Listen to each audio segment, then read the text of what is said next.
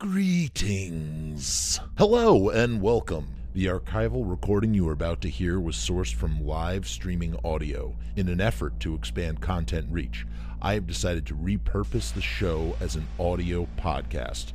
I have done my best to remaster the audio quality for your ears, but I have chosen to leave its content and length unedited. So you may hear reference to visual cues not described in said audio. If you would like to see the original live streaming video podcast this recording comes from, please head over to youtube.com slash c slash Frumess Films LLC or just search Frumess F R U M E S S. And don't forget to like, share, and subscribe. Audio from episode to episode will also vary in quality. Sorry about that. Thank you for tuning in and listening. Jeff Frumess. Pizza is so punk. It's punk. Welcome to another episode of Pizza Punk. We are in a slightly different venue than we normally are because, you know, just like just like with filmmaking, there's this thing, it's called Murphy's Law.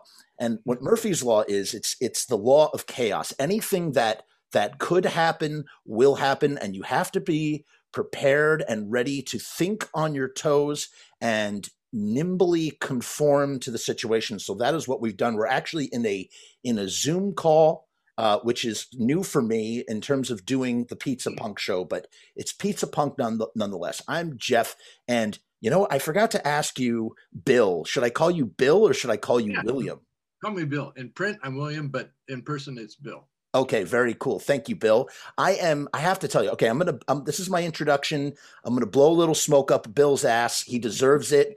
Um, I have to do this. This is this is this is selfish right now. What I'm doing. This is an indulgence, pure indulgence right now. I am. This is an ambrosia for me to enjoy. So, I've I've talked about Return of Living Dead count for countless hours on my podcast, on my shows, on my on my YouTube channel. It's all I ever do. Um, I was like, finally, like, I need to get the production designer on the show if I can. I have to talk to this guy. Um, Bill, Return of Living Dead is probably the single most watched film I've ever seen in 35 years. I have Wow. seen, yeah, I, I want to say that I've seen it over a hundred times. Um, it's the one of the few films that I can watch over and over. I never get sick of watching it. Um, I sometimes I will watch it and then I'll watch it with a commentary right afterwards, back to back. Um, and you know, there's so many commentaries out there that you really can never run out of content. So I've listened to a lot of the commentaries. I have the book. Um, I love the sequels. I'm sure that's very.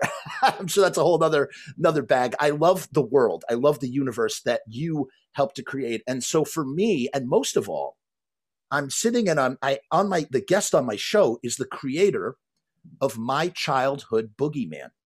And this is what this is the story I want to introduce to the show, talking to Bill.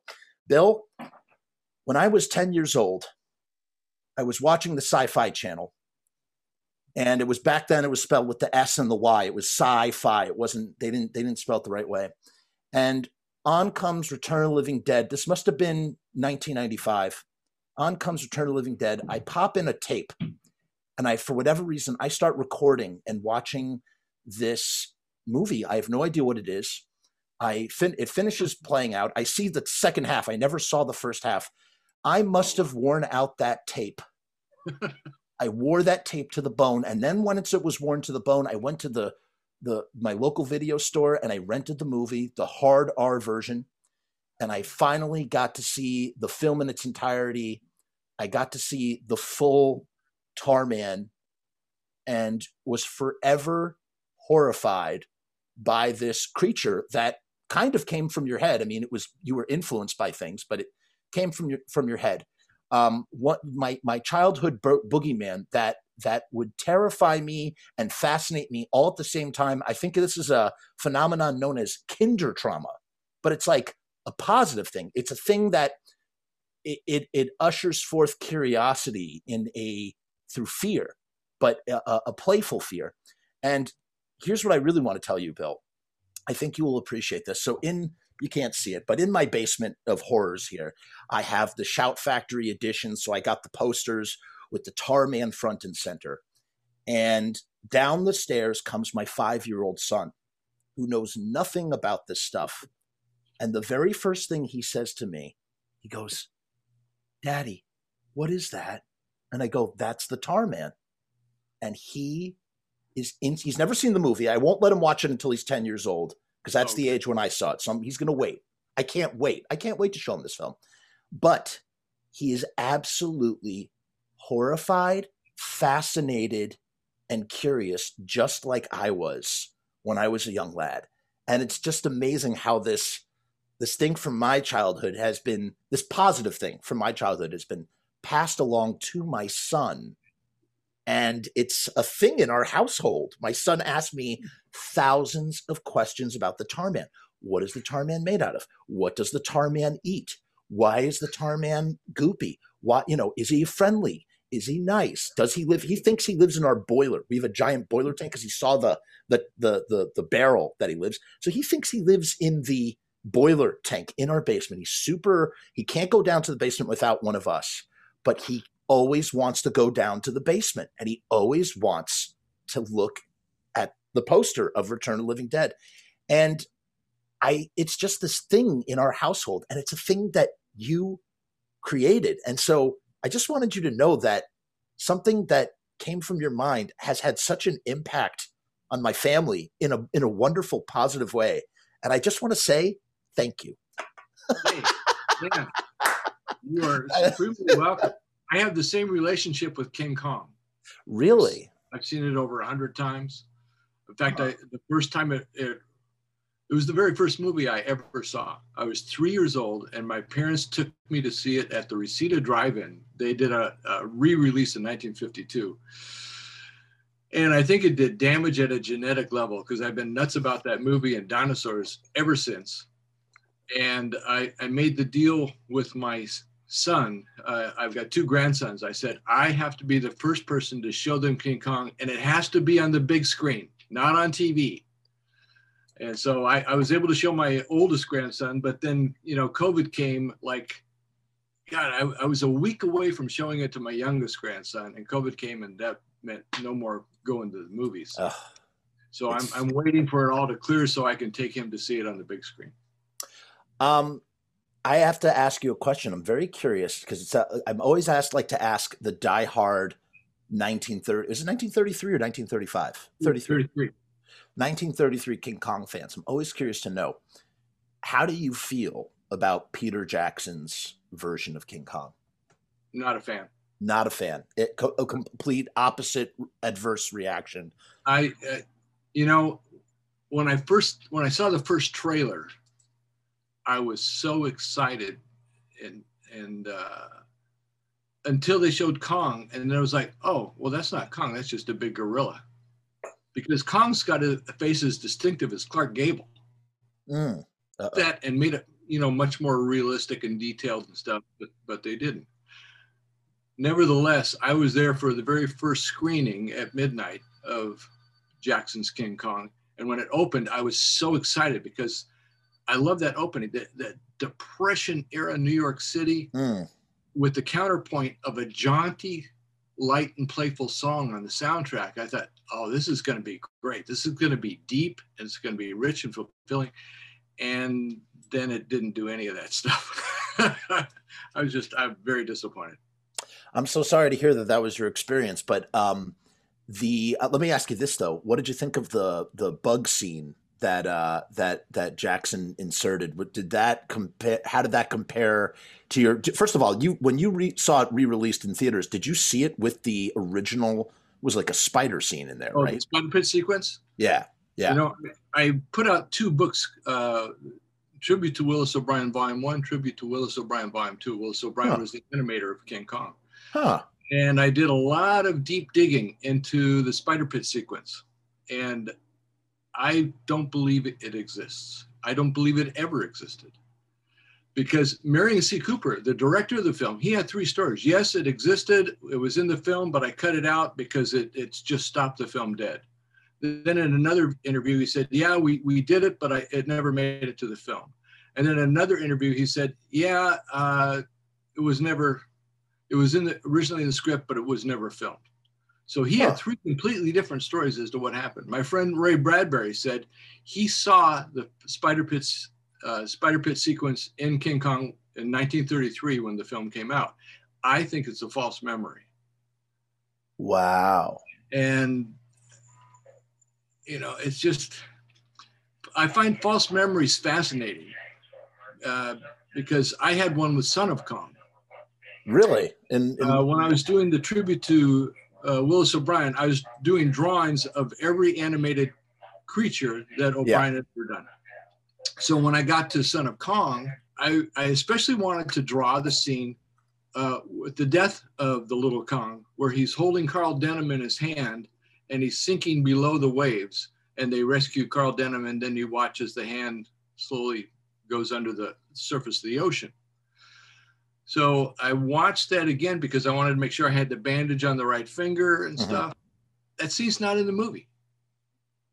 I've talked to so many people who vividly remember that scene. It was never shot, it was never in the film. What happens is Carl Denham is in Little Kong's hand. They rescue Carl Denham, and then the camera follows the boat with Carl Denham. You never see the hand sink below the ocean.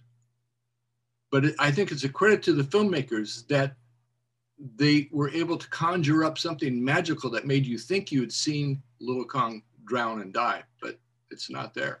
You know, it's interesting you say it. First of all, I find this fascinating. First of all, how does it feel to feel so, you you to hear about how King Kong and the King whatever and Son of Kong and yada yada yada in, impact and inform and influence your life, and then to think that you have done the exact same thing with your creations. You know, I know that obviously it was brought to life by other people in terms of makeup and it's a, filmmaking is a collaborative team team effort but you were the one that came up with this idea you're the one that drew that and came up with this idea that that um that uh O'Bannon had written because he's not written really as he's kind of written that like that a little bit but you were the one who took the this idea of of this of this tar man. So my question to you is do, have you felt that in your life? Like this this idea that so many people are affected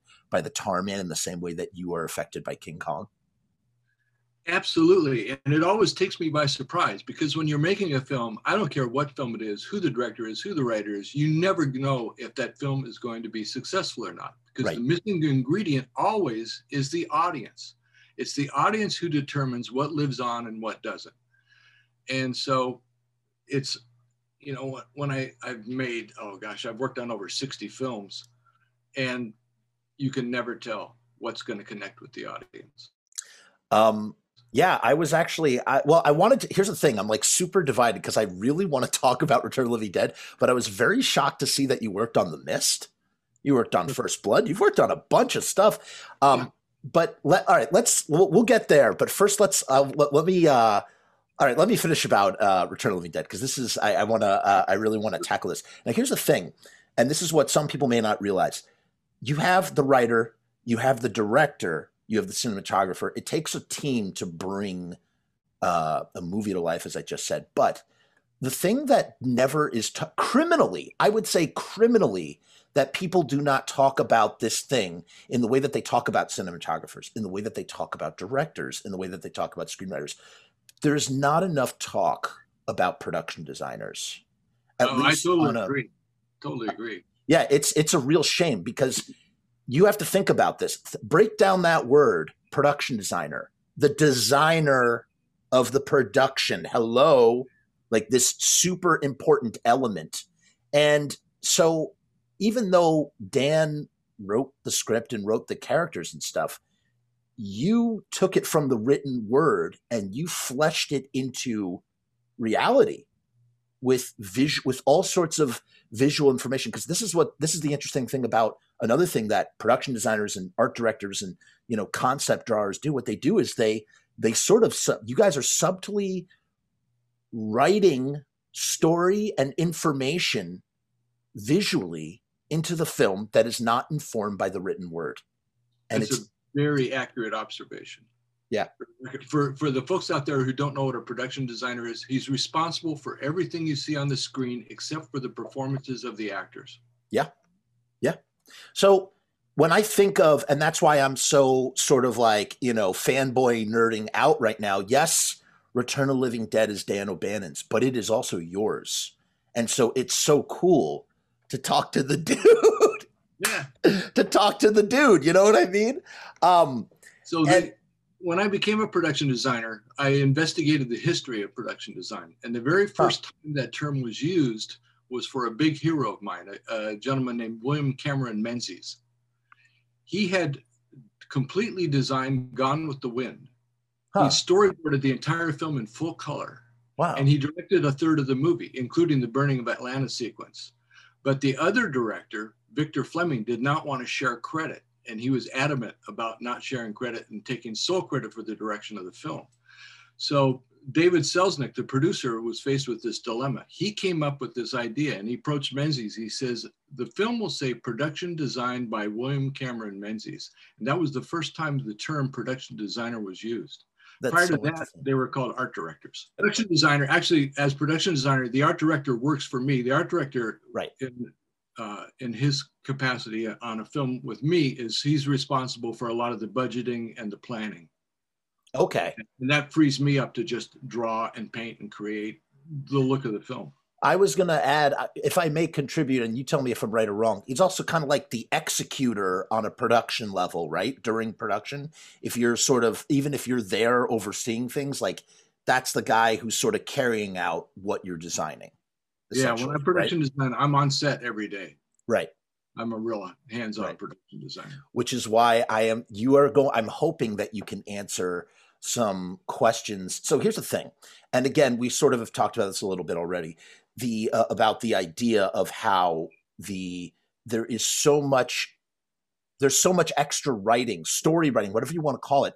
So much writing gets done visually when a production designer creates. Because you could have a thing, you know, if a, if a screenwriter or if a writer director writes the washing machine, but that's it. That's just a word, washing machine. And then the production designer puts stickers on the side of the washing machine and puts a dent in the washing machine. And suddenly you get the viewer who never would have been informed by this by from the director the writer is suddenly going they've had this washing machine for a very long time and it's seen a lot of mileage and even though that's like a small little detail it's a detail nonetheless and that doesn't come from the writer director that comes from the production designer i think a great example of that is in Return of Living Dead is the crematorium in the way that you were influenced by real life horrors. Dan O'Bannon and I uh, did research. We went to several crematoriums in the Los Angeles area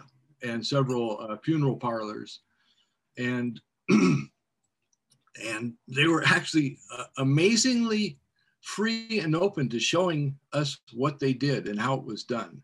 I remember we went to one place huh. and the guy said, "Oh, you never seen a dead body?" And he popped open the lid. There was this old lady lying there in his office, and he said, "Oh, you never seen bodies burning? Come on, I'll show you. We're burning some right now." And uh, he took me, it took us to to the uh, oven and opened up the door and, and showed us the bodies burning inside there. And I said, Oh, you've got like three bodies in here. I thought you're supposed to burn them one at a time. He says, Eh, Nobody knows. We just burn the three, divide up the ashes into three chunks. Who cares? Not to get morbid, but my not to get not to bring it down a note or be macabre, but literally, I was just talking about this with my mother because my my grandmother, who just passed away, was cremated. And uh-huh. my first thought to my mom, I said, if you're cremating her, you better make sure that it's her because I have heard all sorts of stories about this about that this practice happens. You have to be incredibly, and you know, at the end of the day, do you really know? I mean, at the end of the day, what is a body but a body? But like, you know, you know, still, it's just kind of, it's kind of crazy to think that you have to think that that stuff happens all over the United States. You know what I mean? Like, yeah, we were left alone at one point in this one crematorium, and we saw all these little tiny brown paper bags. And O'Bannon said, "Hmm, I wonder what this is." And they all had names on them. Uh, baby Susan, baby Jimmy, baby, and, and they were cremated babies. Oh, So Dan God. took, took one of the bags and he spilled it out on the counter. She, we should see what this looks like. And he goes, hmm, looks like vermiculite. And I, and I said, Dan, that's that's someone's kid. yeah. And then we heard somebody coming and quickly swept it back into the bag and then the bag back. That consistently happened. And this was the creepiest thing of all. After we'd visit each of these places, we'd be walking back to Dan's car and an employee we an employee would come running up to us and say, I just got to tell you, they're fucking the bodies. They're having sex with the corpses. This was consistent at every single place. Uh, this this stuff is insane though. Like it really is insane. Um, and you know what's interesting? It kind of like you're doing that, going out to these places and doing this kind of research. Really, you feel, even though it's a film about people, dead people coming back to life and eating brains, it very much has these those kind of real world touches in in the processes that are seen and explained in the film. And uh, it just sort of it just sort of blows my mind. Let me ask you let me let me get this out of the way. Let me ask you this Sure. these questions i want to talk about so first of all answer me this. I, I love that you said what you said about the spider scene in king kong the spider fight because this is what i want to know. So scream factory releases what essentially might be the definitive release that we're ever going to get of return of the living dead. I'm pretty satisfied as a fan. However we were originally promised 20 or 25 extra minutes of deleted scenes. That was what they said was going to be in the um in in the in the release. And it never came. And instead, we were blessed with a very uh, a much higher quality than what's on YouTube copy of the work print, which has 20 minutes of extra alternative takes and stuff. But my question to you is this how much was shot that we did not see of Return of the Living Dead? Not too much, really. Really? Not too much. I mean, uh, the work print, which I, I've got a copy of on on videotape. That's that's pretty much all we shot. Uh, Hmm. If there's anything extra in that, that's So, so okay. So what you're saying is pretty much there wasn't too much extra stuff that was shot that no. that made it to the cutting room floor. Interesting. It was a low budget film with a very tight script. Right. Right. Um, there, you know, I did notice. So I got my hands on a 1983 copy of the script, and I, I did notice one thing that was that was cut out that never made it anywhere. There's this like little insert of like uh, the guy, the you know, they're driving to to Uneeda, and they almost run over a chicken. There's this whole bit with chickens. I don't know if you remember that from the script. Yeah, you know, that's a funny thing. Uh, I recently, about a month ago, Frank Dietz organized a table read of Return of the Living Dead, and I read uh, uh, Jimmy Karen's part. Yeah. And so he sent us all the script, but I said, well, I, you know, I've got the shooting script. So I, I just started working from that. And I looked Right. at it and I compared the first couple of pages of the shooting script with the script that Frank sent me, and they were the same. So I just assumed that it was all the same. And then we're in the middle of, of doing the table read, a live table read, and they're reading scenes I'd never heard of. Yeah, dude. So- it must be the same the same copy that you had because i there were all kinds of scenes I, we never shot weren't in the film but i and i wasn't aware of because uh it was just not in the final shooting script that i was working with That is so bizarre to me. yeah By the way, and it th- included that chicken thing you were talking about yeah, that that was like that. That's what I mean. That's what that's what blew my mind because I Yeah, we- saw. and we never shot that Right, right, right. It was still, you know, I got to tell you, that was still pretty cool to see that chicken thing, though. Yeah. And hold on. well it's fun to see the process to see what made it to the final screen and what got dropped out Right. So this is the book, and I wanted to go. I wanted to ask you very specifically, and again, I if you can't answer, if you can't answer this, I I totally understand. And again, I know this stuff is all like a while ago and yada yada yada. But I've oh, these these things have always uh, made me curious, and if anybody is going to be able to answer them, it is you. Uh, so, for those who don't know, who are not familiar, there were two special effects makeup artists that were on Return of Living Dead. There was William Munns, and Mr. Munns uh, was was uh, fired halfway through, and he was replaced by Kenny Myers, who picked up the the slack. And um, the, the I always see these stills. I don't know if you could you could see this the picture. These are Yeah. some of William Munns's masked uh, zombies. What was this? Was this from unseen an unseen like insert footage or something? Where does this where does this picture come from? I've always Yeah. I, I I really have no idea. We did have another makeup artist working on the film. Rick Baker was a really close friend of mine back then. And I called him up. I said, Have you got anybody who's really good that you can loan to us? And he loaned me a, a young kid named Tony Gardner. Oh yeah, I know. Yeah, I was gonna say. I you know what? Uh, shame on me for not mentioning Tony Gardner and his split dogs and his half corpse. And yes, he that was his first. That was his first uh, show, really. Yeah, he came through like a champ. It was funny. He he- he got the when I tried to bring him in, he he later told me when he had the private meeting with the producer Graham Henderson. Uh, Graham said the classic words, "You fuck this up, Tony. You'll never work in this town again." it just scared the hell out of this out of Tony. I, I mean, Tony was just a I believe a teenager at the time, and he's like, "Oh no." But he came he came to the set with the half corpse and was showing how that operated and graham took him aside and said tony how would you like your credit yeah, it's trial. That was trial by fire, and I, re, you know, I was at the Sleepy Hollow International Film Festival, and there was Tony Gardner, who just, you know, mm-hmm. was just walking around, and I just bum rushed him, and I was like, "Dude!" he was so shocked. He was so shocked that anybody knew who he was. Yeah. And I just, you know, I gave him all the accolades that I gave you, you know, just being like, dude, that, that movie meant so much to me. Took a picture with him. Uh, an incredible fellow who has done some unbelievable work in this industry, including the Blob, the stuff that he Yeah. did on the Blob. Woo! Um, uh, Bill, can you see this photo that's here? It's it's uh, Scuz and Spider and Casey, and they're staring into a crypt. And this was another photo that made my jaw drop because I was like, "This isn't in the film. What could this be?" And so it looks like a scene from. It looks like a still from a, a never seen scene.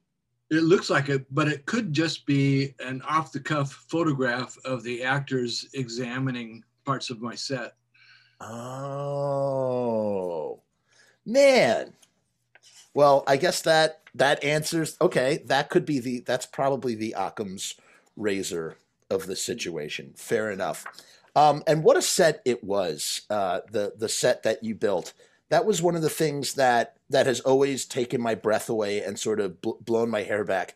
The the way that you in a very EC comic book like way. Let's go to the drawings. We'll just go to the drawings because they're here. yeah ecs were a big influence on me still Yeah. are you can tell and you want to know something one of my favorite games is you, you know the tales from the crypt series uh, the tales from the crypt series. I always like to think like what movies were secretly tales from the crypt films without actually being under the brand tales from the crypt? And you know i always think of death becomes her as one of those films. Yeah. That's very Tales from the Crypty, um, just stuff like that. And I'd say that Return of the Living Dead uh, would be at the top for a not Tales from the Crypt, Tales from the Crypt film because it has every it has so much, and it really is. It's in the it's in the production design. You could see that in all of um, uh, Bill's drawings. And here's here's the drawing with with all the choked up graves, man, and it just is terrifying to me. and just above it is the attic set. And I got one of the nicest compliments of my career. Uh, Don Calfa came up to me during the filming and he said, You know, I, I, I just saw that, that attic set and I, I was afraid to go in it because, oh my God, eh, you know, there's all that dust and cobwebs. And then I realized, wait a minute, that's not real cobwebs. That's not real dust. this Yeah. is a set. But he said, You would totally convince me that it was real. Now, I I've always looked for them and I can never find them. Where are where is the jar of teeth? Where why am I not find? I I was told that there is a jar of teeth somewhere inserted in the set, which plays into another character. So here's the thing. Again, one of the the the greatest um, character back, some of the greatest character backstory writing that takes place in Return of Living Dead comes from Ernie, in the sense that Ernie is a Nazi in hiding, and it's never ever once said. And maybe there's a couple of words that might infer that in the script. I don't remember. But yeah, he speaks a little German at, at one point. Right, and he says when the when the when it's raining cats and dogs. But besides that, every single thing that in that implies this is told through the production design. Yes. What? How did this? You know, a lot of that, a lot of that came from Don Calfa himself. He would bring things to the set. Can you use this? Huh. He found that old German calendar. Yeah, I said, yeah, well, yeah, we can use that. That's great. Yeah. And I have literally, I mean, when I watched this movie, and I've seen it so many times, and I was so happy when it came out on Blu-ray. You know, I literally, I'm st- I'm sitting there, and I'm just freeze framing and just looking at all the stuff that you guys put on the walls and put in that. You know, Bird is a slave driver.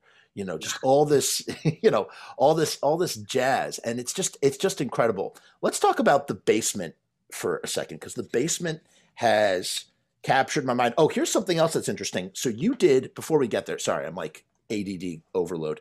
Um, so here is the full sequence of trash coming back to life. Um, there were several sequences in the movie, and it seems like okay. So another thing that some people don't realize, I'm sure Bill is very familiar with this, is that a movie is written so many times uh, during the, the production. It's written on the page. It's written again during production, where various things that don't translate have to be fixed, or you know, production design comes in and uh, those visual elements help rewrite the script. It gets written again in editing. Editing is another form of rewriting where scenes are cut or things are, are retconned. And one of the things that always felt like it was really written in the edit are some of Trash's scenes as a zombie. One being when she comes out of the mud, because look at all these extra storyboards. This leads me to believe that there that she was supposed to do more stuff in like this this frame here, where she's suddenly realizing that she is dead and that she's come back to life, and she she shrieks. Um, what did where did this come from, and why was it never used? Uh, that was in the script. Huh. And uh, you know the basic outline of the scene. Obviously, it wasn't in the detail that I put into my pictures. But uh, yeah, I don't know why it was cut. I, I thought it was a. I'm really big on entrances. I, I think important characters in the film should have really memorable entrances. And to me, that was an entrance because she's changing from a girl to this zombie. So she's really making an entrance as it's her entrance as a zombie. What's interesting about your your illustrations here and what you managed to do in two dimensions just with your your paper and your pen is you give this character who's supposed to be you know in the 80s every character was just fodder to be killed mostly you know in, in some of these horror films. You mm-hmm. give this character more dimension. You give her pathos. She has real pathos in in these frames. And I, it's a shame that it was never used, but it always sort of, whenever I looked at these frames in this book, I'm just always like, wow, like what was that about? I guess there was supposed to be more. And it just always kind of blew my mind. Yeah, the seed of that pathos is when she is talking about, you know, her worst fear, which is being eaten alive by zombies. Right. Which is so funny. So it's foreshadowing what's about to happen. And then she gets just what she wants. And something I want to talk to you about, maybe you'll appreciate this the way I do. Some people don't realize this when when Trash is talking, doing her whole little thing about being ripped alive, you know, being ripped up to have my clothes ripped off and eaten alive. Um, there are mushrooms right out of focus, right by their feet because they're shooting kind of up, and you can see mushrooms and it's such a great touch. It really made me feel the cemetery so much more. And what's amazing is the cemetery in this film is not actually a cemetery at all. It doesn't exist. It was created, and it feels so real. The the Spanish peat moss, the mushrooms. And so I wanted to ask you about the mushrooms because I, in my mind, the only person who was like put, I don't think, I don't know if Dan was like, hey, we need some mushrooms in the foreground. I would imagine that you were like, put some, put those mushrooms in the foreground. Do, do you remember Yeah. anything about the mushrooms? Well, obviously they were fake. Right, right. you know, I I might have had Tony make those for me. He he did a lot of little little things in addition to the half corpse.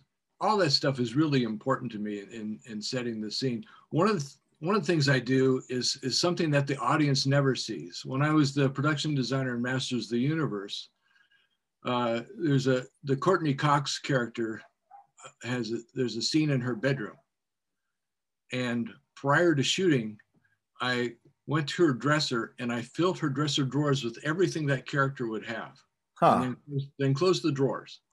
And then I s- stood back and, and just watched. And Courtney came on set and she was looking all around because it, it was all kinds of visual elements to tell her who her character was and what her character was interested in, what her life was like. And then she walked over to the dresser and she just sort of absentmindedly pulled open one of the drawers and I saw her light right up. Oh my God, this is all her stuff. And it really helped to inform the actor as a character uh, by having all that stuff really there, even though it was never seen on screen. That's and that's the most beautiful. That's the. I think that is the most beautiful part of the collaboration between a production designer. And just think in your mind how I don't. And some might say that it could be almost subversive in some situations, while other situations it's not.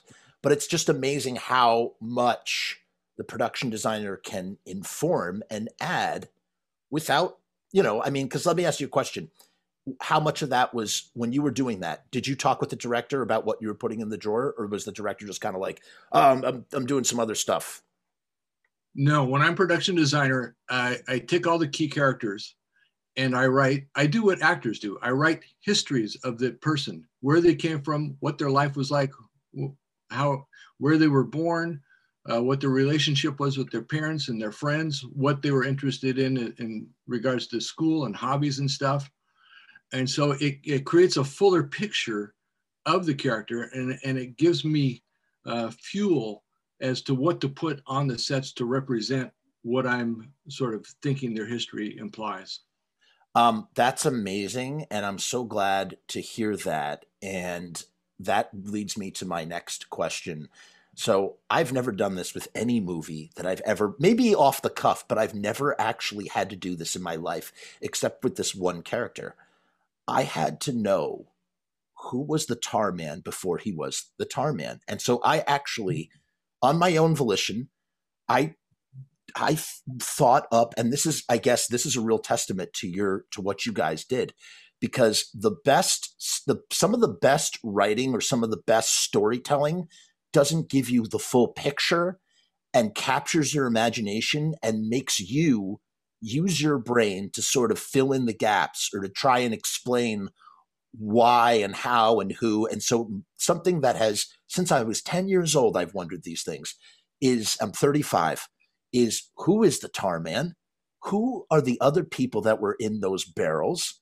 Um, you know, like just all this stuff. Like I thought maybe the tar man's a soldier, or he worked at the VA hospital, or he got mixed up in this situation um, and stuffed in a barrel with everybody else. I thought maybe in my mind the tar man was actually in love with another one of the the zombies in one of those barrels and that they had a whole love story before they got shoved in those barrels and put in the bed. Like oh my brain went to all these different places. But now that i'm talking to the guy who drew this guy by the way is this the uh what is this one of the first tar man um drawings that you did? Did you have earlier ones than this? I don't know if you can see that. Um, the one, yeah, that that's the very first Tarman drawing right there, the head. wow So Dan O'Bannon came to me and he said, "Look, Bill, all films have principal characters. Ours is going to be the first film to have principal zombies. I want you to design zombies that are unique that people have never seen before." He says, "I don't want them any of them to look like the George Romero zombies in Night of the Living Dead." And so the first one I tackled was the Tar Man, and I did that drawing, and Dan just lit up. He said, "That's it. That's that's great. okay, this is, and it gave him confidence that he had picked the right guy to design the film, and that uh, he was going to get exactly what he wanted in terms of zombies. Wow. And you know what's amazing? And again, you know, they say a picture is worth a thousand words. And right here in this photograph, every single thing that you like imagine about the tar man like is is represented right here the grin the eyes. Again talking about almost even pathos in my mind hmm. the tar man i know that he just goes brains but in hmm. my mind the tar man is actually a tragic character. He's not i think that, and again i know you could say no jeff you're wrong. I, I i i was the one who i thought it up like i think i would know but in my mind the tar man is actually this tragic character who is actually afraid of people and hides in the basement and only acts that way when he's hungry. And then the moment that he's eaten, he suddenly feels really bad about what he did. and and I get that feeling when I look at this picture. Like this guy who's so he's not evil, he's just hungry and he just needs to eat brains. I get that from the half corpse as well. Yes. Yes. Because yes. she talks about what it's like to be dead and revivified and how painful it is, and that the brains take away the pain. And I and I turned to Dan. I said, "This is brilliant. Uh, it's the eating the brains takes away the pain because they're they're basically feeding on the endorphins that the brain produces, uh, which is a, a, the body's own natural painkiller." And Dan said, "Wow, that's great." He said, "I didn't think of that, but I'll take credit for it." I mean, it really is. It really is brilliant because here's the thing, and you may have a different opinion on this, but in my as a fan of, and I'm as much as I love Return of the Living Dead, I also love Night of the Living Dead too, mm-hmm. and I think what doesn't get said enough, and people don't think about this, but Return of the Living Dead is just as much of a sequel to Night of the Living Dead, in my opinion, Hmm. as Dawn of the Dead is, in the sense that it's this super meta like take on how you would continue the story of Night of the Living Dead. Oh, Night of the hmm. Living Dead is actually a movie based on a real event and it involves this. It's like this incredible reset where you can suddenly change all the rules so you're not because I think that's that was something really admirable that what Dan did in terms of he didn't want to just copy Romero. He wanted to do his own thing. Right. And he used the same creativity that he did with Alien to do night uh, do Return of the Living Dead.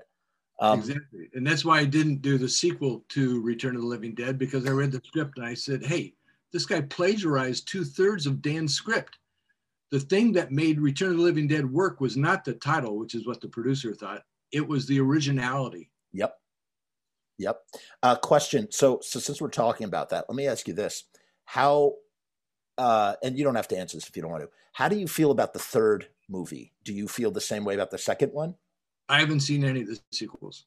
Oh, you haven't seen? Oh, you just yeah. Okay. I was offered to be production designer on the first sequel, and turned it down because I, I just felt so insulted that the writer had plagiarized so much. You know, it's funny. I hear all sorts of rumblings about, you know, oh, there might be a new Return of Living Dead in the future, yada yada yada. And I feel like if anybody could do it justice, if they were, because it really is. If you, you can't remake this movie, there are there are movies out there. You know, I'm of the I'm of the belief that you should never remake good movies. You should right. remake movies that have good ideas but are not executed well. I'm totally and, on board with that. That is absolutely my philosophy. Yeah, and it's just like why remake? And there there are a few rare examples where you can where they do a remake and it kind of works really well. But for the most part, I'm watching all these films and I'm, I'm watching. I was just watching The Beast Must Die, which is a vampire werewolf mystery from 1974, and I'm going, great idea, terrible execution. Don't remake you know this film X amount of times. Remake this film, give it to Blumhouse, let them do it. Yeah, um, actually, my first film as production designer was uh, going to be uh, Godzilla. Really?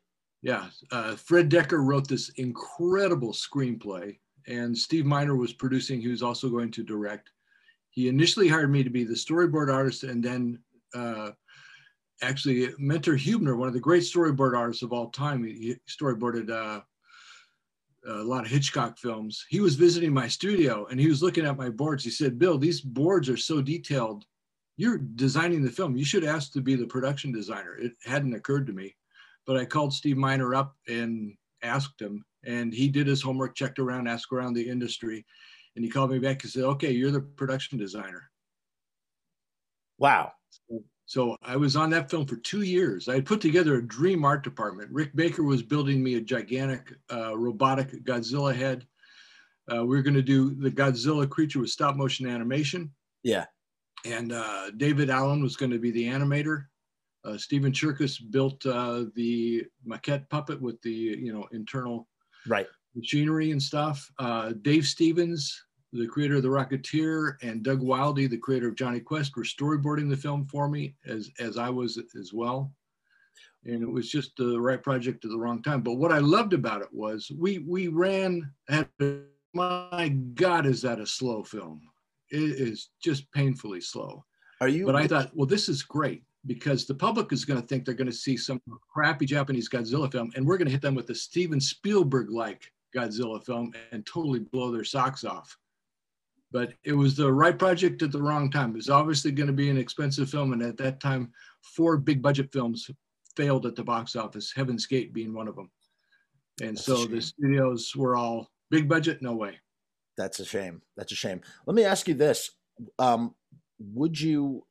Do you think if if they did bring back Return of Living Dead in some way, shape, or form, and they asked you to be there from the ground up, is that something that you would entertain, or at this point you're just like, I'm, I'm, I'm over it, I'm done? Oh, if the script is great, sure. That it, it all depends upon the script. And I've never worked on a film where more sequels have been written by the crew. yes. Oh my God everybody wrote sequels to Dan's picture. What is that about? Yeah. Wait, you wrote a script too? Yeah. It was uh it was a sequel. It wasn't a remake, it was a sequel. Would you, okay, tell tell me. Just and, a, and give I us a used, smidgen.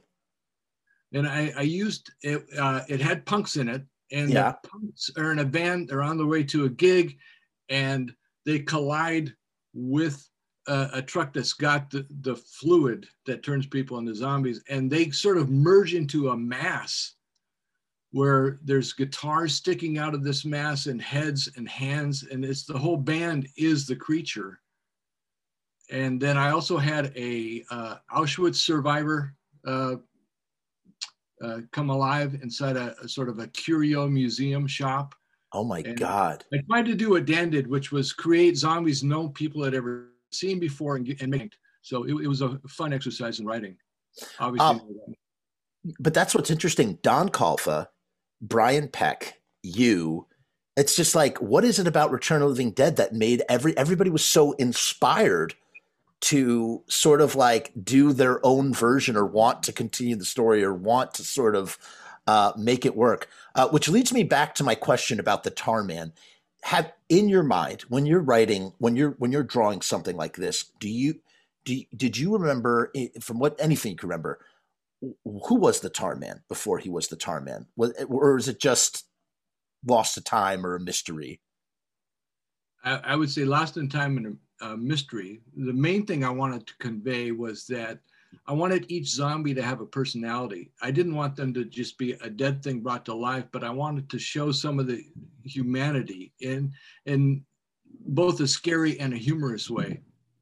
Wow. Wow.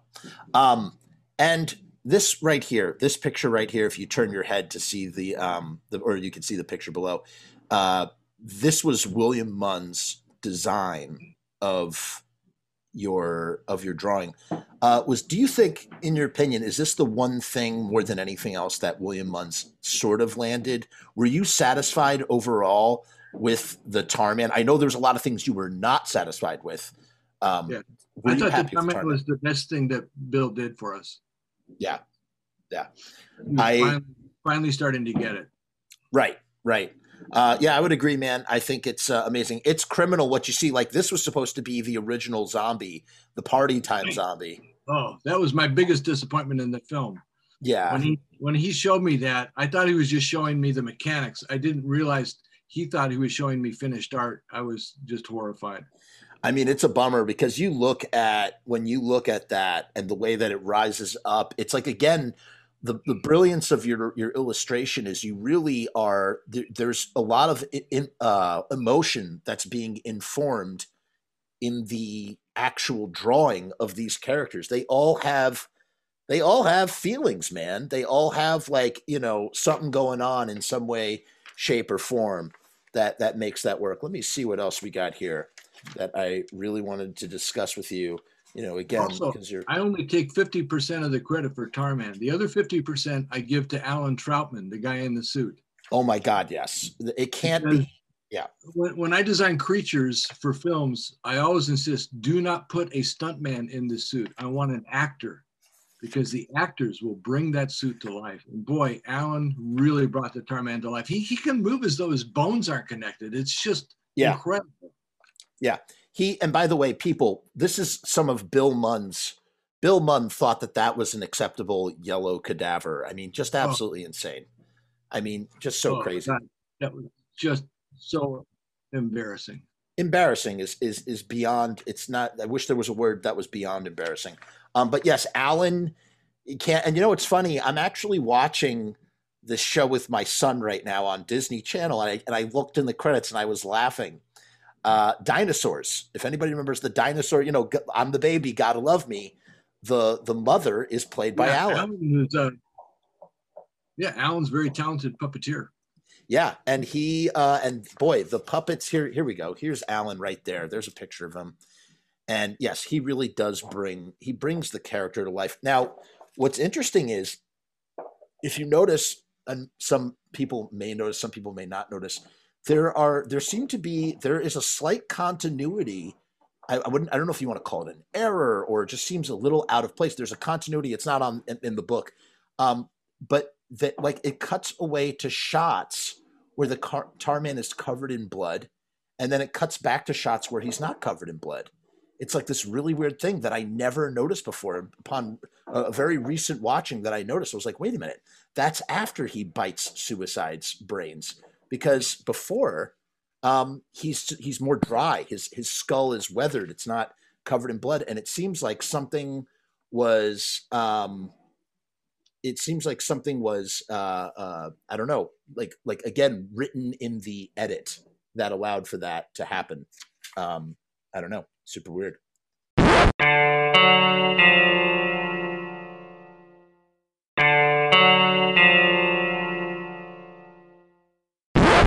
But um, I never noticed that. I I- have to go back and watch it again. if you if you watch, I don't know when the last time you watched, but if you watch, you'll see it cuts to a shot where he's clearly where the tar man, and you can even see that the tar man is saying brains, but he's not saying it. Obviously, it's just going like that, and he's covered in blood, and then it cuts back to whatever is happening with uh, Beverly as Tina, um, and it's like this weird sort of uh, shot that just seems.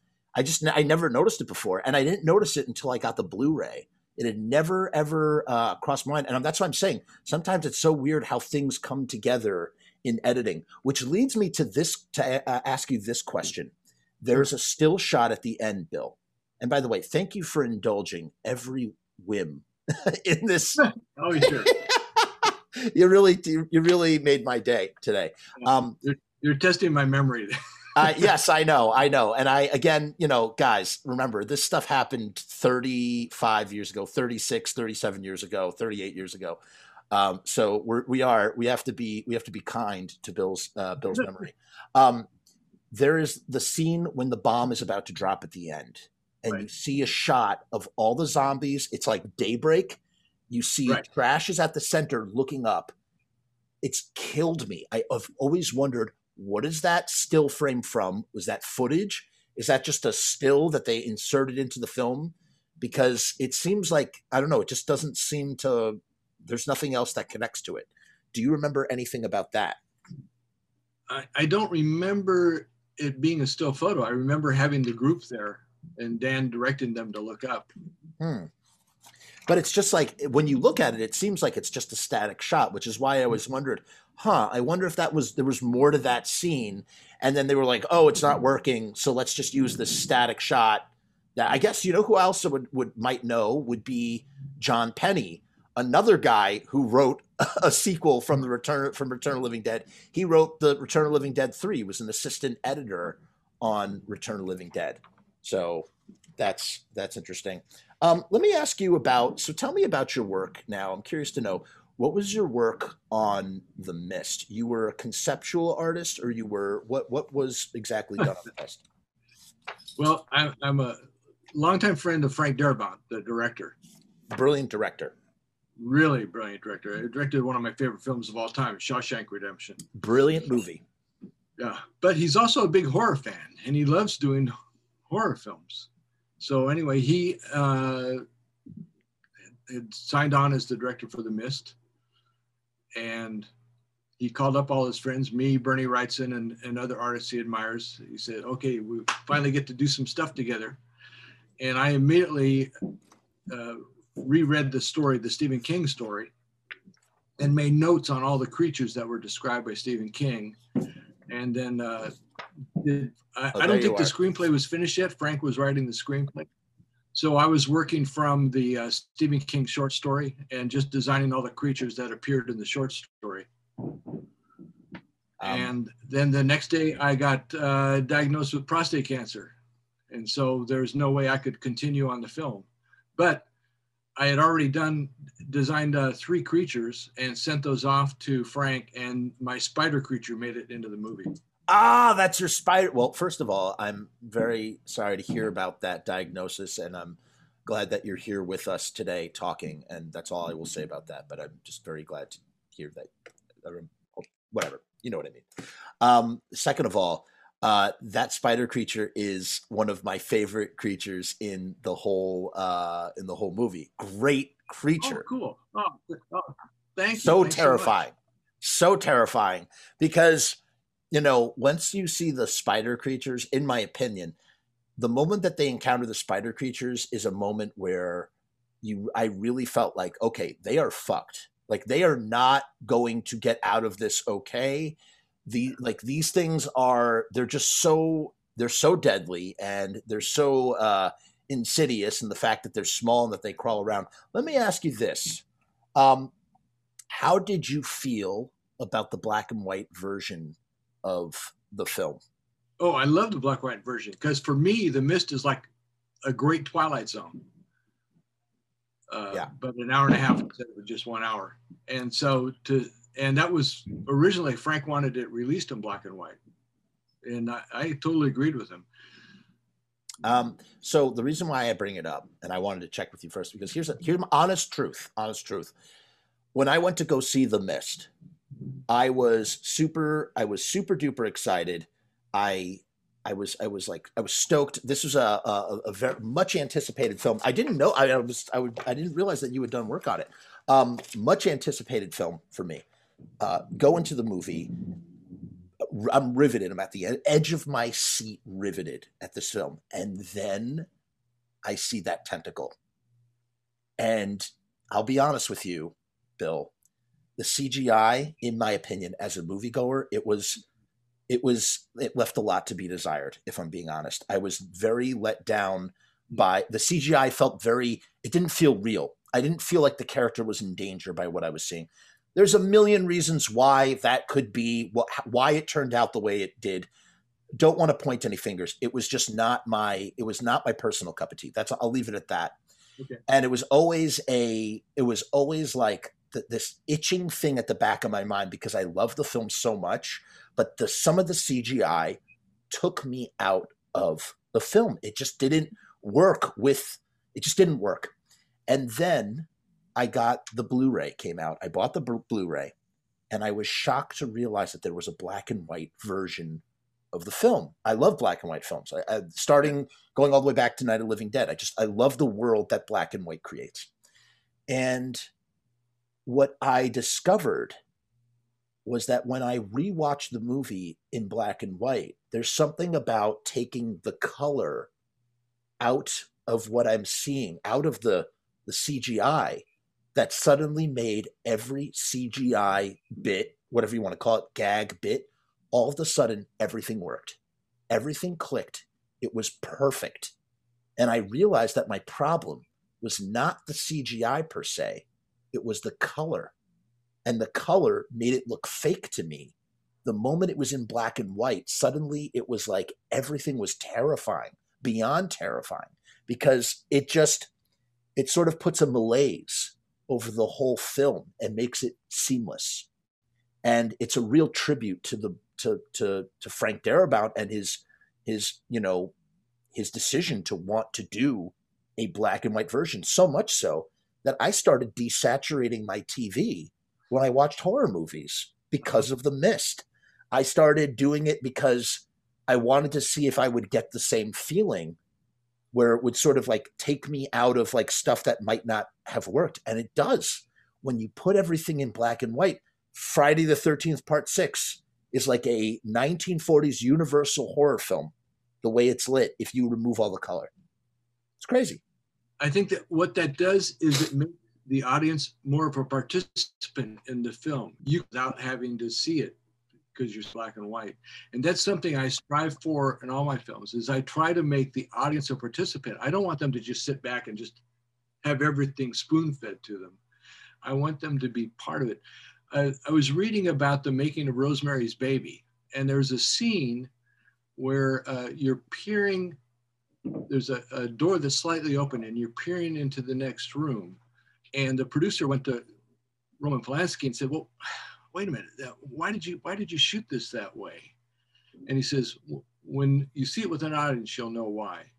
And uh, they had a screening with an audience, and during that scene, everyone in the audience went like this to try to see around the doorway. Oh. So he had made the audience participate in the story of the film. You know who else does that? You know, it's very interesting you say that. Uh, I don't know how familiar you are with Phantom of the Paradise by Brian De Palma. That's so Rick Rick Baker's favorite movie. Is it really? Because it's one of my so like right up there with Return of Living Dead and a bunch of others is Phantom of the Paradise. Uh, and by the way, I saw the I saw the restored version, the secret restored version that yeah. that is uh, I don't know if it's public yet, but it's they took they restored all the uh, you know it says Death Records over everything. It's supposed right. to say Swan Records, and they were going to get in trouble with Led Zeppelin's uh, Zeppelin, uh, right? Swan song, yeah, yeah, yeah, yeah. So they had restored that somehow from that negative elements. I don't know. It was that that was also at the Sleepy Hollow International Film Festival, and um, but something that Brian De Palma is famous for, as you know, Bill, is he does the split screen, and right. It's the same thing. The audience is actually editing the movie by deciding which side to look at, right? Yeah. What's the most important thing to watch right now? Yeah. Right. And the audience, so it's like an un, it's such a crazy thing. It's an unedited scene being presented to the audience and going, okay, you cut the film with your eyes. I'm going to look over here for this many seconds. Now I'm going to look over here for this many seconds. And you make, and every time you watch Phantom of the Paradise or any Brian De Palma film where he does that carrier, yada, yada, yada, you are cutting the film yourself as the audience. Yeah just really uh, brilliant stuff. Truly brilliant stuff. Um, I want to know this: what what led? How did you? How did you make the decision to? In the script, it you know the the the, the way that the gas goes from the barrel, it goes up the chute. The whole the whole you know thing that only the audience was supposed to see. What kind of challenge was presented to you as a production designer in trying to visually convey because what's funny is the characters never really find out. They don't know what happens. The audience is the only one who knows. How what how did that process how did you come about that process and deciding? I know it's i know that was uh, written in but yeah. like yeah it was in the script. And yeah. and i always start with the written word. Yeah. And then try to okay how can i do this visually? Right. Now, you an, another thing too, you also worked on Invaders from Mars with Right. Tobe Hooper Yeah. uh, and James Karen. I try to get Jimmy Karen on every film that I worked on because he's just the greatest guy to make movies with. Yeah. When we were on the set of Return of the Living Dead, he brought Jason Robards to the set, which I thought, how cool is that? Yeah. Jason Robards is visiting a zombie movie set. It's amazing. And plus, Jimmy would show up on the days he wasn't working to keep the other actors pumped up. Mm. And God, what a what a fantastic guy. So when I got hired for Invaders from Mars, I was looking for a role for for Jimmy, and I saw the general. I thought, ooh, ooh. And so I suggested, I called Jimmy up and I called uh, and I talked with Tobe Hooper, the director, and I said, uh, you should, you know, consider Jimmy Karen for the general. And Tobe had worked with Jimmy on Poltergeist. Right. So he was aware of who he was in, in his work. And uh, so he, he got hired. I was delighted by that. And uh, when they were shooting, I, I came up to Jim. I said, you know, how's it going? He says, and I vi- was visiting the set during the shooting. And I approached Jimmy. I said, you know, how, how did this work out for you? Is, is everything okay? Or is, and he says, Bill, it's phenomenal. He said, I was hired for two days. It's now going on two months. I've put all my grandchildren through college. This is the most financially successful film I've ever worked on. This is really great. Thank you so much. That's awesome. Um, yeah, that's a great. That is a phenomenal example of a great remake, in my opinion, where a film, you know, you're you're, you're and that's you know, you know, what's interesting too, how the '80s were such a great time for interesting horror and sci-fi remakes, like The Fly and The Blob and Invasion from Mars. People don't talk about that. Invaders from Mars. People don't talk about that enough. The Thing. Uh, the uh, Donald Sutherland Invasion of the Body Snatchers. and bodies well that was 78 but yes totally a part of that that totally i would i would it's 78 but it's still yeah it's the same what what's what, what's- what's a couple years it's the same sort of thing that that body snatchers remake is truly phenomenal and i'm just curious to know about uh invaders from mars what were what were the things that you were did you work did you design everything or was it some like Just like the Martian stuff. the martian stuff wow All the Martian stuff that was mine. So you made those two things, those two foot, those two hooved, whatever they were, the Oh, mouths. Well, the story of, of that, you're talking about the drones, the Martian drones. Are, are they drones? The just the, the big mouthed things on Right. two. Yeah. yeah. So Rick Baker told me one of the things that always bothered him about guy in suit monsters is you can always tell it's a guy in a suit because of the Right. configuration of the human body. And he said, what if we designed a suit that is worn backwards so that the legs, instead of going like this, go like that? And I thought, boy, that's cool. So when this film came around, I thought this is my chance to do the, the Rick Baker backwards suit. And so I designed the, the Martian drone uh, so that the suit was worn backwards. Wow. Wow. I'm gonna. You know, it's funny. I haven't seen that in years. I've been waiting. I've actually been waiting for a good Blu-ray release to buy Mhm. it. I just want to own it. I have it on VHS. Um, that is. Uh, I'm gonna look for that next time I- watch it. I've got an American and a UK Blu ray version, and I supplied them with all the art that I did for the show. Oh, really? So it's a gigantic extra that's included. Who put that out? What? Where? Do you remember the company? Uh, might have been Shout Factory. I'm not sure. I don't Oh, recall. okay. I will check that out. I didn't know they put that out. You know, Um, the funny thing is when they were doing the uh, DVD of Return of the Living Dead, is they approached me and I said, you know, I've still got all the art from the film. Let's all put that in the extras. And they said, oh no, God, that'll be too expensive. I, we we don't think people will be interested. And I talked them into using ten pieces.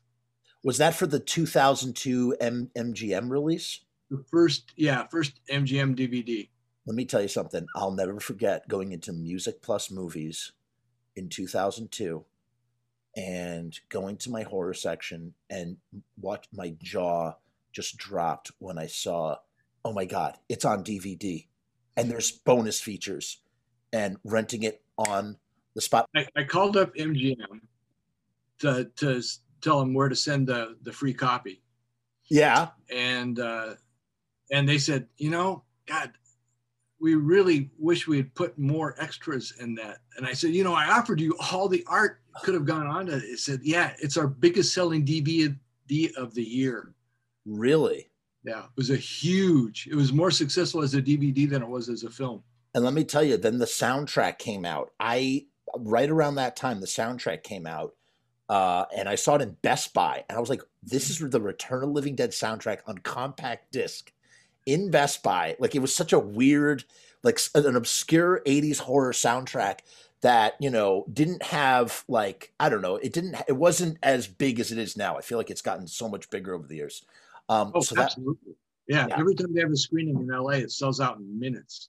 because it, I could only imagine. You know, I've never seen it on the big screen. I could only imagine how that plays with a live audience. It just must slay every time. Killer. It's killer. Truly, truly. Um, what was I going to ask you about? Not oh, this is what I wanted to ask you. You talked about James Karen and how he was an incredible actor and yada yada yada.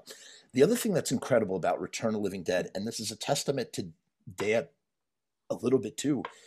I I love the way that there are so many sort of master ensemble shots where they just let the actors act.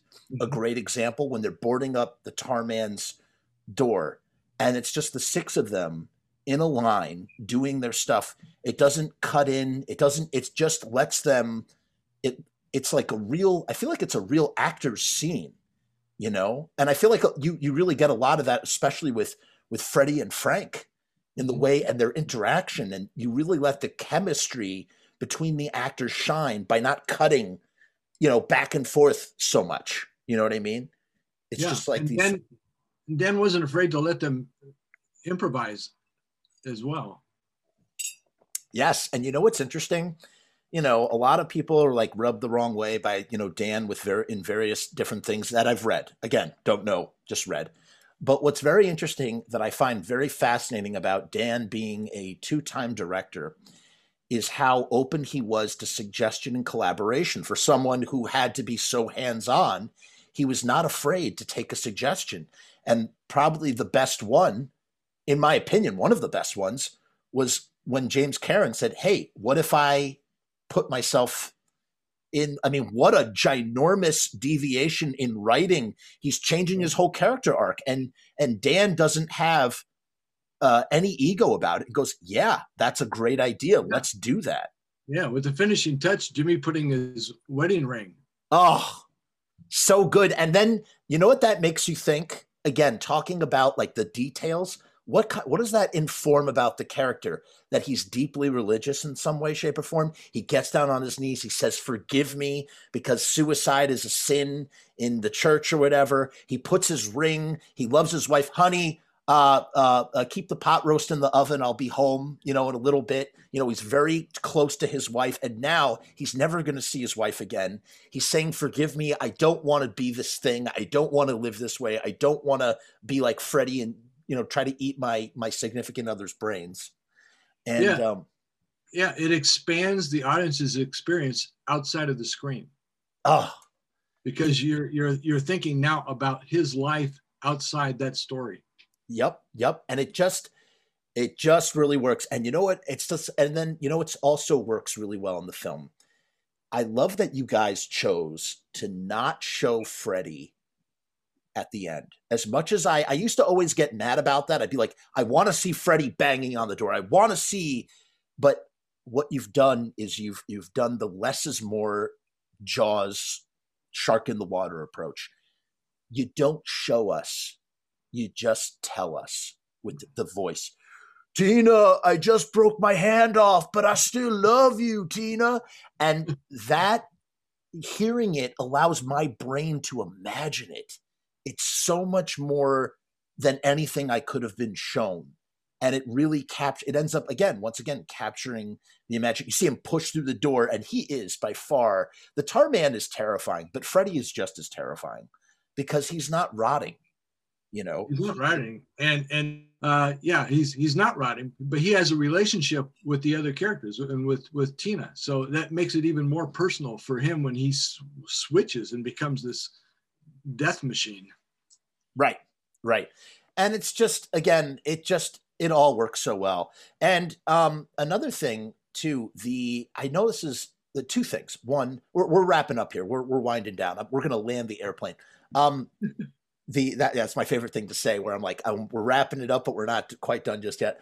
Um two things that really inform the the set in your production design. One, the Uneeda medical sign so singularly this sign itself, which I love so much. I hope you'll forgive me that I had to trace a stencil of it. I made my own T-shirt, and I have a T-shirt of Uneeda that somewhere. And you know, when I quit smoking, I started getting into making my own T-shirts, and I reproduced my own Uneeda T-shirt that because I was like, no one's got this. This is the coolest shirt ever with the design. I printed it out off of Google, and I just did the trace the acetate and whatever. Um, that sign, which is the first thing you see after the the you know based on true events and the the date and the time, uh, you see the sign, and it really informs what kind of building it is. It's not just some warehouse. It really adds that it's a medical supply warehouse. You know, in addition to all the other stuff with the the, the skeletons and the teeth, the, the the teeth farm, which that was from Tobe Hooper originally. That detail. What detail? Uh, the detail about the the the farm, the the the bone. Oh, the oh, oh, farm. the India skeleton farm. yeah. Oh, I, I didn't know that had come from Tobe. Well, I read in the book that Tobe that was a detail that was left over from to- the one thing that Tobe had done on the film before uh, Dan had taken over was the was the te- the teeth farm or the whatever the Indian farm in whatever with perfect teeth that that actually came from Tobe Hooper and not from Dan and Dan loved the detail so much but I don't know. I don't know. That's what um that's what I thought. The other thing that you did so brilliantly is the Resurrection Cemetery gate Oh, thank you. the gate it, the gate informs what we're going to see inside the gate in itself is its own character Mhm. that you created with just the way that it's aged in a place where there is no cemetery you know it's kind of crazy. Um what a, what how did you come about the car? You're like this is a punker's car. He's going to spray paint it and write you know why and you know all this sort of stuff on it. did you actually do that? Did the did you let the actors do it? How did that come about? I don't remember. okay. I really don't. that's okay. That's okay. And and again guys this is 38 years ago 37 years ago whatever And I get the car mixed up with the car that's in uh, Masters of the Universe. That's another big, huge cruiser. Yes, yes, indeedy, yes, indeedy. Um, I'm just trying to think. I just want to, just while I have you here, I just want to make sure I'm not leaving anything out. That oh, here's something that's interesting. Uh, the oh no, we talked about that already. Talked about that. Talked about that. Um, let me ask you this question: What? How did you the the yellow cadaver is a very ominous probably the thing that feels closest to real death, like in real life, is the yellow cadaver. That's what connects you to the fantasy elements because that feels so clinical and real. Was that a was that a conscious choice on your part as a production designer to sort of make this feel really rooted in reality to then use as a bridge to go to the more fantastical elements of reanimated zombies? I, I'd like to say yes and take credit for that, but basically I was just following the screenplay. Fair enough. Fair enough.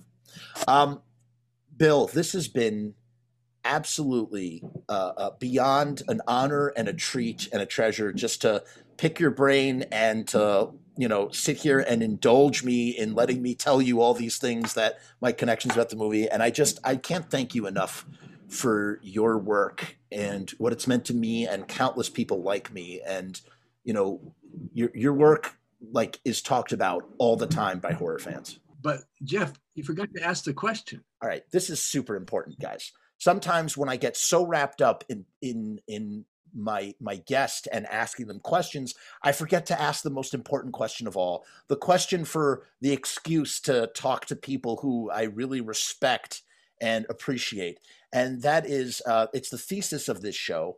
And basically, what I'm trying to figure out, and I'm asking lots of different people about it, and it's perfect because Return of Living Dead is a punk rock film.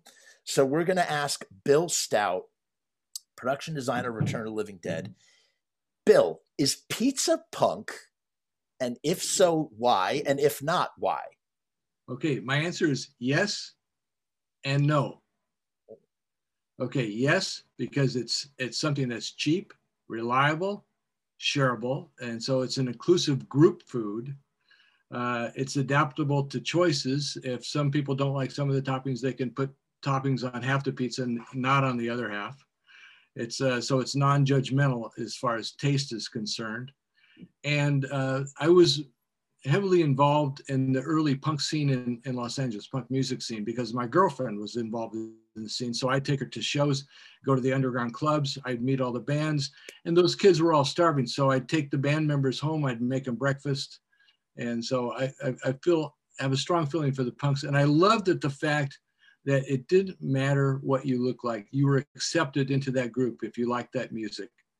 And I thought that was a great thing. And so for me, pizza is like that. So yes, it is punk. But on the other hand, no, because everybody, not just punks, loves pizza all over the world. So it's not exclusive to punks. That was a phenomenal. I love that answer. It was phenomenal, and I really appreciate the the thought and that's something we didn't even talk about. We didn't even get to the fact that there that this the, all the punk rock elements that are put into this film. It's such an iconic film within the the the punk like punk pop culture as a whole. Yeah. Um, and first and film with a punk soundtrack, I believe. Yeah. Oh my God, yes. And it was so. I mean, again, we're winding down here, but I, it, it's it was I feel like it's also a gateway film to people who may not know very much about punk, or maybe what they do know about punk is what they've seen in Return of Living Dead. So in a way, it almost bridges, it almost like bridges, uh, you know, or transcends in that kind of way. But I have to say, this has truly been such a pleasure and a treat for me uh, to have you on my show. And, uh, you know, I feel like I was extra. Uh, uh I was I was a little extra nerdy and geeky on this one because again I just I I am such a fan of your work and I just I, I revere you and I appreciate everything that you've done for my imagination and uh, again, uh, you just you you you and your stuff is inspiring, and it will live forever. It is right. How about this, Bill? Your work is right alongside. It, it it might not be right next to it. It's not neighbors with it, but it is down the hallway from King Kong. King Kong is here, and it's down. And what I mean by that is that the time difference. You know, that's the 30s, and then but when you get up to the 80s, that's where the that's where your stuff is, man. What a what I mean, what a cool thing, huh? Like truly. Uh, yeah. And you don't need a, a, a, a rinky dink podcast to tell you that. You already know it, but you know, should still say it. So. Well, it's a, it's a funny thing. That's of the 60 films I've done, that's the only film where I've still remained tight and close as friends to the cast. Hmm. And that's because Dan O'Bannon gave the cast this wonderful gift two weeks of rehearsal prior to shooting. And the roles that weren't filled in yet, that hadn't been cast, I was the guy who would read those lines. Hmm. And so we developed this tight little community within the film that carried over into real life. And so we we uh, we took two years and did a, a a tour, me and the cast of all the monster and horror festivals and conventions around the country, and that bonded us even closer and it's just it's a wonderful thing. That is something you always see on social media the cast of return of living dead together. And it's true there's no other cast of any film that you see that literally is still so close knit and you know uh those you know one of my biggest regrets is that I did not manage. It just was never. It was never the right time. It was never on my radar to get out to one of those things and meet a guy like like James Karen, who was always there and always at at those kind of things, and just uh, bask in his presence for a few moments. You know, um, it, but it's amazing that you guys were able to do that and whatnot. I got to tell you a funny James Karen story involved Please. with Return. Uh, James Karen, Linnea Quigley, and I uh, were guests at Wonderfest in Louisville, Kentucky, as part of a celebration of Return of the Living Dead. Was one of the things that was being focused on. And uh, I was going upstairs to do a panel, and Frank Dietz, the moderator, took me aside. He said, Bill, we're going to play a little trick on Linnea. We're going to pretend, you and Jimmy are going to pretend that you actually shot the film here in Louisville, because the film takes place in Louisville, Right, Kentucky. right. But we shot everything in Burbank or downtown LA. We, we never set foot in, in Kentucky to shoot the film. Although I have to say, at, at many conventions, fans of that film will come up to me in Louisville and say, I know just where you shot that. That must be such a what a what a that's that's a compliment in and of itself Yeah, that they think really. it's. I always thought that was a weird detail that the events take place in Louisville, Kentucky. Was such a weird. Yeah so there was me, uh, Frank Dietz, the moderator, Linnea Quigley, and Jimmy Karen uh, for the panel. And we start talking about the film and answering questions about the movie. And at one point, Jimmy Karen says, "You know, to me, the greatest thing about making this movie was that was making it here in Louisville, Kentucky, where the people were just so friendly and so nice." And I look at Linnea, and she's like, "Huh?" And, and then I joined in and I said, yeah, the, the folks here in Louisville, Kentucky, they made it so easy for us to make a wonderful film. They were just so gracious and so generous. And Linnea's got still got this quizzical look on her face. And Jimmy Karen says, you know, the guy who impressed me the most was the mayor. The mayor was just amazing. He had a wooden leg. And, and inside that leg, it was filled with fine Kentucky bourbon. And if you wanted to drink, he would do a handstand, and there was a little spigot on the leg where you could fill your glass with the bourbon. And I said, Yeah, and man, that was the best bourbon. And Linnea said, You know, that was really fine bourbon. And the mayor was such a sweet man. Now we've got her convinced that, that we actually made the film in Louisville, which was our goal. Did um now did James Karen just think that off the top of his head, like just just improv? Yeah, yeah. They don't make actors like that anymore, or like Clue, or like Clue. I mean, again, and and that's the interesting thing about what sells this material so well is that they play it so straight. Like you really aren't like you don't feel like you're. It doesn't take any work to be brought into this world because of how serious all the actors take the material. They really And do. that, that makes the comedy even funnier. Right. Right. Because what it's such a weird byproduct. I- And I think there's no greater example than the pickaxe in the head scene. But there's this, I mean, it is the it's what's so funny is the byproduct is comedy as a result. And it just sort of blows my mind. And you know, that scene also has an example of, I'm sure, again, Bill being a production designer, you know the golden triangle of good, fast, and cheap, right? You're familiar with that uh, that uh, analogy of like you can only have two out of the three, right? I Pick think two. Yeah. right. I think Return of Living Dead has a scenario where it has all three good, fast, and cheap. The butterflies on the display Uh-huh. was good, fast, and cheap because you, you That's pin- true. right? You you cut them out in paper, you pin them to the thing, and then you just blow the fan on them, and it looked like they're coming to life. So incredible, incredible when you think about that. Um, God, That's my favorite kind of stuff to do in films. The stuff that doesn't cost any money but is totally convincing to the viewer. let me ask you this: Is that does that happen? Does that mainly only happen on set when you're on set? Like where you're put into these situations where we need to make that work somehow, and then you can do something that's good, fast, and cheap on the fly? Or do those things also happen in pre production where you can sort of come up with something like that? Oh, it's both. Interesting.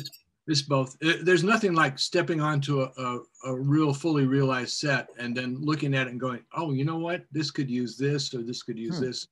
And you send a runner out to go get what's necessary. Or if you have it, you know, in the art department, you just make it real fast and just put it on set. It's an organic process. Right. It's an organic process. Let me ask you this. I'm sorry. I know we're going to stop. I just had to ask you one, well, just a couple more things. Sure. Um, the uh, tell me about the the the the warehouse set, the all the writing on the walls, like besides Bert is a slave driver, that sort of thing. But I noticed the last time I watched it back to back last March, Mhm. and I was just looking at, and that's what I do. I'll just like look at this particular thing and try to take notice of it. All that stuff, all those, all those signs.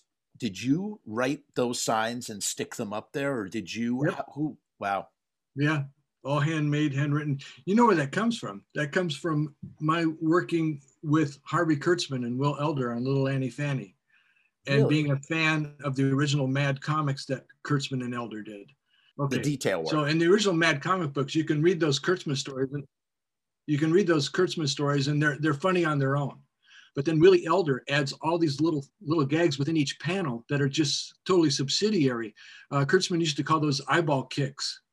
Eyeball kicks. Well, that's what that is what's mm-hmm. loaded in Return of Living Dead is eyeball kicks. Exactly. And that's where that comes from. It comes from my experience of working with Kurtzman and Elder on Little Annie Fanny for Playboy, and Huh. where we would include all those eyeball kicks within the stories.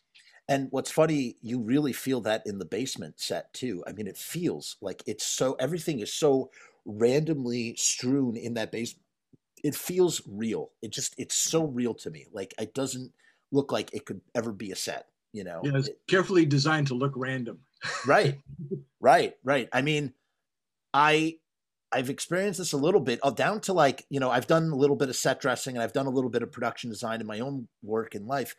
And the the amount of it's almost like the energy that it takes like let's say if there's just like a table and there's got to be stuff on the table but you can't just take a pack of gum and put it awkwardly on the table. It has to feel random so what you find yourself doing is like okay, there has to be ran- this has to be a messy desk.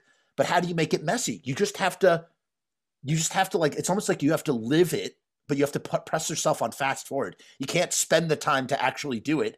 You have to just sort of you have Yeah, to do it quickly. You spend a few minutes creating an accumulation of years. Right. Right, right. And that is like the and that is something that you are a master of. Like it's Oh, you you're ma- but no, you are, man. Like and true, and truly. In just in in in all those in all those sets. Um one other detail I was curious to know whose idea was it to do the brilliant this was a brilliant masterstroke. We need a helicopter. We need to show that the police are flying in over the cemetery a helicopter is super expensive. What are we going to do? Yeah. Hey, put a put a dome on a crane with the camera and just like having oh we can't show the monster we'll just show the monster's pov let's just show the the, the helicopter's pov how did that come about Uh, that was O'Bannon's idea. wow So that was that was Dan O'Bannon's idea, and that was Dan O'Bannon's voice. He, he did the voiceover for that particular scene. right everybody thinks he's There the police another- captain Yeah. but Uh, yeah, there was another scene too, uh, where we were supposed to let's see, uh, Clu Gulager was supposed to climb up a ladder, look out the window, and see whether or not the lights at the crematorium were on. And I had designed a, a little miniature set of the crematorium, and that that was what, he was going to look at. But uh, the budget didn't allow for the creation of that, and so so Clu just looks. He says, "Ah, yeah, lights are on." Boom, sells it. uh, talk about good fast again good fast and cheap. It's just like it's amazing how and and again it's the inverse. So it's a very interesting thing about filmmaking where really in elevated filmmaking you don't tell you show. You always want to show you don't tell. But then sometimes you gotta you can't show so you have to tell. The inverse is necessary and that is a prime example of we can't show we have to tell but it's perfectly convincing it doesn't feel ex expositionarily uh, what's the word expo expositionary it doesn't feel Yeah. loaded with exposition Overly expositioned, yeah. overly exposition is what i mean to say And right. it helps to have an actor like Clu deliver that line because he, sells, he totally sells it. precisely You, you believe him. and it's amazing that he it's amazing how he came late in the game. He was the last person to join the cast. The cast had all practiced together had rehearsed together. He came in and he just he shoes right in. Like you don't it doesn't he doesn't feel like an odd duck out in any scene at all. It just again uh it's just And, that and it feels like the hapless boss too. Yes, totally. He totally does. All right, final question because if I don't stop, if I don't stop, I'm never going to stop asking you questions. Final question. The decision, did Dan ever talk with you about the decision as to why he wanted to do? And you know what's going to happen? We're going to end this, and a thousand things are going to come to my mind. I'm going to say, fuck, why didn't I ask him? I'll email you. Um, So we'll do part- we'll do part two. uh, well, well, if there's listen, if I accumulate enough for part two, you better don't don't don't uh uh, uh don't don't make a promise that you can't keep there, pal, because I will I will call you up. Um, the the decision to do uh the the true life, the true events at the beginning, and then the the um you know the time and the date and the place. Why? What does that? What was the reasoning behind that? If from if Dan ever told you. Oh, that was Dan's way of locking the audience into uh, a time, place, situation, but at the same time, it's funny Yeah. because you know you're going to see a zombie movie, Right. and, and that de- that level of detail that it's real is absurd on, on the face of it. it's excellent. Same time, it sort of sets your head like, okay, we're going to watch this real thing. it's so it's so incredibly excellent and it just it just up oh, there's one other thing i wanted to say it's this Yeah. dan return of the living dead is a movie and a script and a story where every scene it's a masterstroke in writing every scene informs the next scene every single thing that comes after the thing before it is a direct reaction to what has just happened it's not a film that's just filling time or filling space or a character study. Not nothing's wrong with those films either. But this is a film where everything there's an urgency that is driven by every previous scene into the next scene. And Dan gets himself into this place where he's like, where do I take the film? Where is this supposed to go? I know, let's just drop a bomb on everything. And it works Yeah. it works. It's like we, he's written his characters into a basement. Where's the movie supposed to go? The dead are taking over everything. How do you how do you uh, stop? What are we going to do? Well, of course, the government, the evil government, is going to drop a bomb on, on everybody. It's Yeah. just so brilliant, man. It's just so friggin' brilliant. It's like if you want to write a screenplay, just watch Return of Living Dead. Truly, Dan is so brilliant at structure. He, he wrote a book on screenplay writing. I have it. Yeah. I have it. I read it. Uh, it's a great book. Really, yeah, truly. He knows his stuff. He really, really knew his stuff. I mean, he did Alien too, so you know. And Blue Thunder Yes, and Blue Thunder. Yes, and yes, yes. And you know what? I also, because I wanted to be a completionist, I had to own The Resurrected, which is Dan's Right. one other movie. And you know, I know Dan was like had was really had a bad taste in his mouth from directing after that film, but I got to tell you, it is not. You know, it is a really great film. I feel like it's a very misunderstood film uh, in in what it is. You know. Oh, I agree. Yeah. I, I think uh, people underestimate that movie. It's it's phenomenal. It really is, and it's a, my the big the greatest crime in the world is that there are just not more Dan O'Bannon films out there in the world. That That's mostly due to ill health. I know. I know, I'm I'm aware, but it's still you know I don't know. I think of all the we, we got what we got. we got what we got, we got what we got, and um at least in the very least um I'm sure that there is a stack of unproduced Dan O'Bannon screenplays. Maybe somehow, some way, one of them will find its way into production somewhere in the future. Who knows? You know what I mean? Well, that's my big frustration. Uh, at one of the screenings we did of Return of the Living Dead, I think it was in the theater that Quentin Tarantino owns here in LA. Hmm. Uh, Dan and I were talking, and Dan said, "Bill, I've got all these projects I want to do with you. I want to do, I want to a game with you. I want to do comic books with you. I've got more movies I want you to design. And then, you know, within the next few months, he passed away. Mm. It's a So- shame, man. I'm It's truly so so curious as to what that stuff was because I know it was going to be wonderful. I don't know if you ever saw uh, The Long Tomorrow, which is a comic book story he did with Moebius. uh is that It's the No. design template for Blade Runner.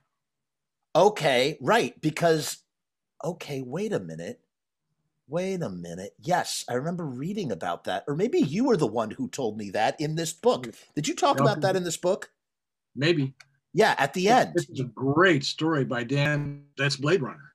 Right, right. Yes. Now I remember. We I read that. I, so um somewhere on my YouTube channel, I read what you wrote in the back of this book, and you spoke about that. And I didn't realize that Dan had informed Blade Runner in that way, shape, and form. That to me, that yes, that did that did truly did blow my mind.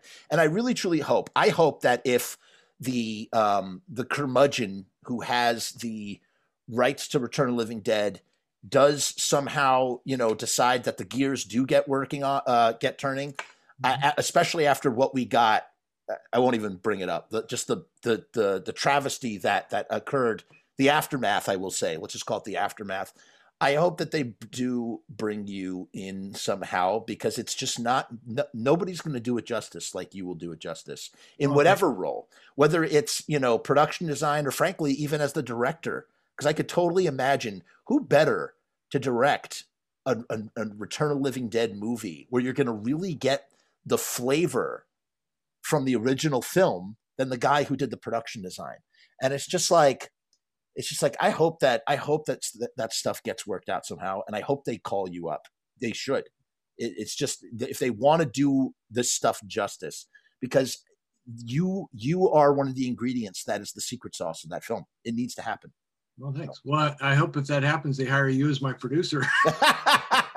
I listen, I am a producer, but not in that I I would just in that sense, I just want to be a fan in the movies. I feel like I'm sure I would pull my hair out with the stress. Could you imagine being a fan of Return of the Living Dead and the stress of wanting to do the best possible job you could and just Oh, yeah. I, I would I would die.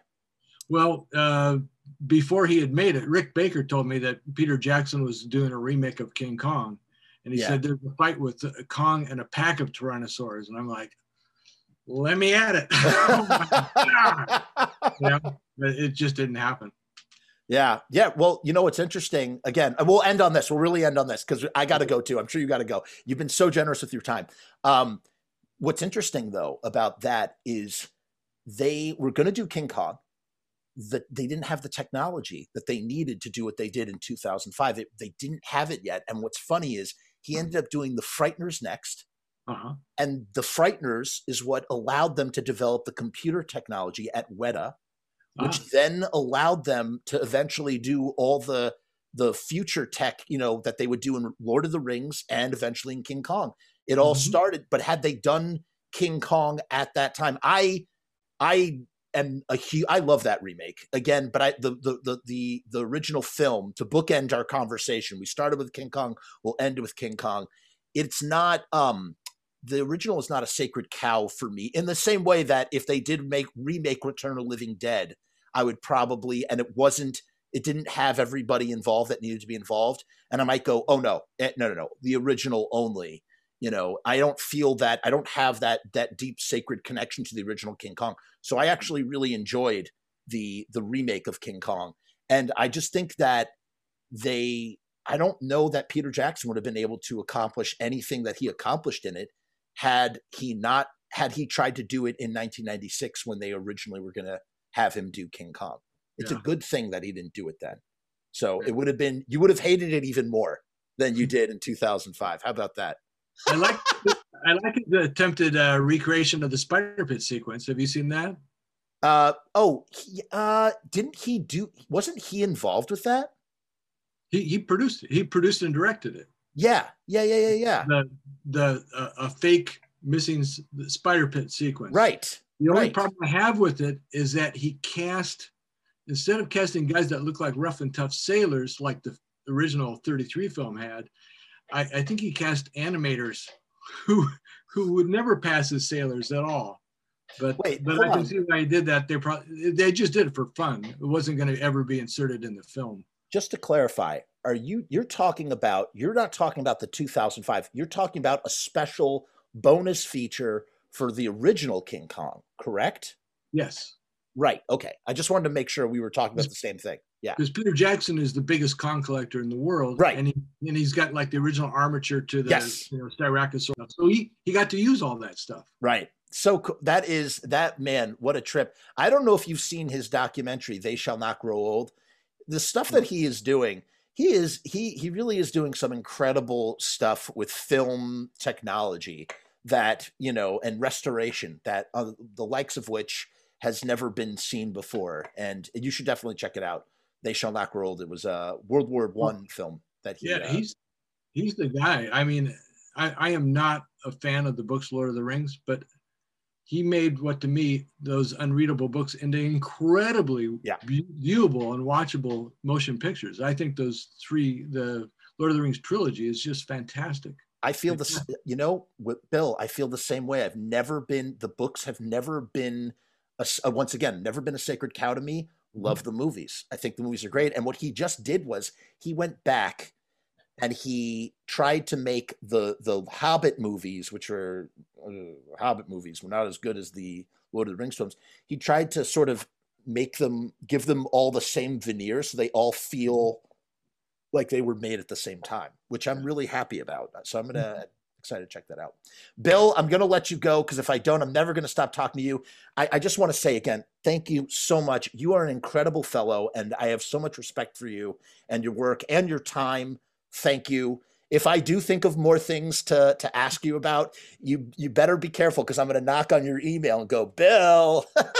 Yeah, yeah. When it's a sizable list, give me a call. Okay, I will. And if I ever cross paths with you at a convention, you better believe I'm going to buy you a slice of pizza.